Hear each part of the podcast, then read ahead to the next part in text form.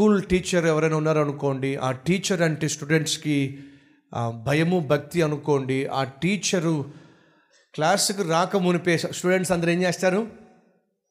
అందరూ గబగబా రేస్తే సార్ వస్తారు అని చెప్పి గబగబా క్లాస్లోకి వెళ్ళి కూర్చుంటారు. కిక్కురు మనకుండా కూర్చుంటారు.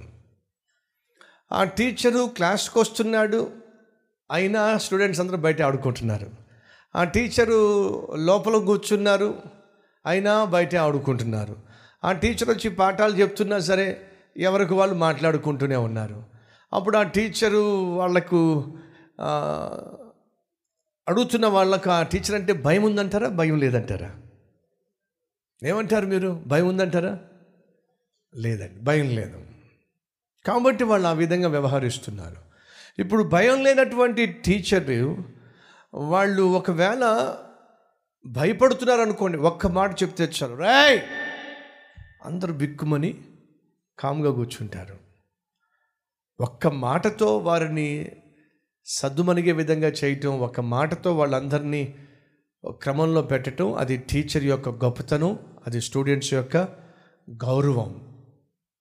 ఒక మాట అన్నా సరే వాళ్ళు సెట్ కావట్లా పది పది నిమిషాలు గట్టిగా తిట్టినా సరే సెట్ కావట్లా అరగంట సేపు తిట్టిన సెట్ కాటల్లా గంట సేపు రెండు గంటలు అంటే అర్థం ఏమిటంటే వాళ్ళు అసలు నీకు విలువే ఇవ్వటంలా.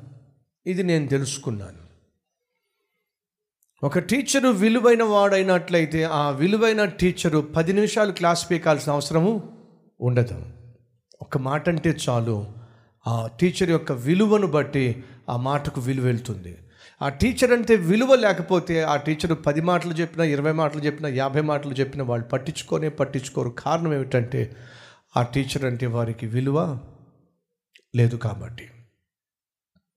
ఈరోజు ఈ మాటలు వింటున్న సహోదరి సహోదరుడు మనం కోపడాల్సి వచ్చినప్పుడు అది ఏ ఫీల్డ్ అయినా కావచ్చు ఉద్యోగం చేస్తున్న చోట నీ దగ్గర పనిచేస్తున్న వాళ్ళు ఒకవేళ సరిగ్గా పని చేయకపోతే నువ్వు కోపడాల్సి వస్తుంది. కానీ వాళ్ళు ఒక మాటతో నువ్వు కోపాన్ని ప్రదర్శించి నువ్వు అతన్ని మార్గంలో పెట్టగలిగితే అది నీ యొక్క విలువ.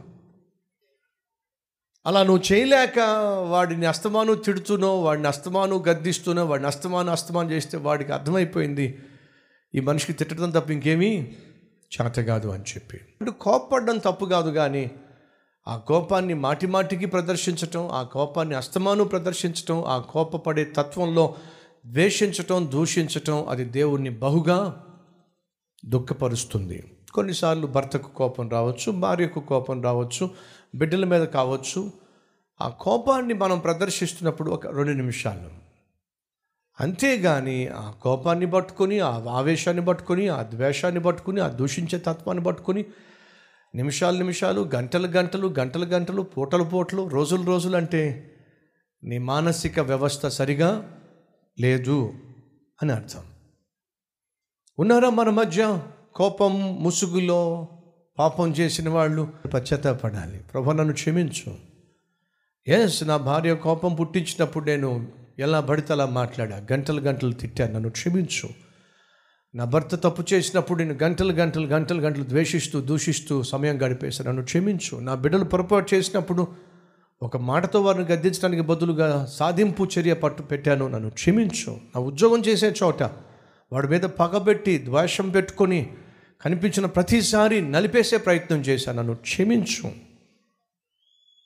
మనమందరం కూడా దేవుని దృష్టిలో నేరస్తులమే. ఒకవేళ దేవుడు కూడా మనల్ని కనిపించిన ప్రతిసారి నలిపే ప్రయత్నం చేస్తే ఎప్పుడో కుక్కిన పేనుగా మనం చచ్చుండేవాళ్ళం. కానీ దేవునికి స్తోత్రం దేవునికి మన మెంటాలిటీ లేనే లేదు ఆయన అద్భుతమైన అద్భుతమైన పరమ తండ్రి. ఏ విషయంలోనైనా మీకు కోపం కలిగి ఉన్నట్లయితే అది ఎంతవరకు ఉండాలట? సూర్యుడు అస్తమించు వరకు సాయంత్రం అయ్యేసరికి. అది ఏ దేనికి సంబంధించిన కోపమైనా సరే సాయంత్రం అయ్యేసరికి ఏం కావాలి ఆ కోపం? అణిగిపోవాలి. సాయంత్రం అయినా అణిగిపోదా కోపం? రాత్రైనా అణిగిపోదా కోపం? మధ్యరాత్రి అయినా అణిగిపోదా కోపం? నెక్స్ట్ డే కూడా అరిగిపోదా కోపం? అయితే దయచేసి గమనించు వాక్యానికి విరుద్ధంగా జీవిస్తూ వచ్చావు. దేవుణ్ణి దుఃఖపరిచావు. సరిచేసుకో ప్రభు నడుగు ప్రభు నన్ను క్షమించు. నా కోపం నాలో కోపం పుట్టినప్పుడు నాలో ఆవేశం పుట్టినప్పుడు నాలో ఆవేదన పుట్టినప్పుడు అది నీ సన్నిధికి తీసుకొచ్చి దాన్ని పాదాల చెంత పెట్టి నన్ను నేను వెంటనే సమాధానపరచుకోవడానికి బదులుగా నేను ఆవేశాన్ని ప్రదర్శించా కోపాన్ని ప్రదర్శించా దాన్ని కొనసాగించా. దానివల్ల అనవసరంగా నా మనసును పాడు చేసుకున్నా నా నోటిని పాడు చేసుకున్నా లేనిపోని వాటన్నిటినీ సృష్టించా. క్షమించు ప్రభు అని అడిగితే బాగుంటుంది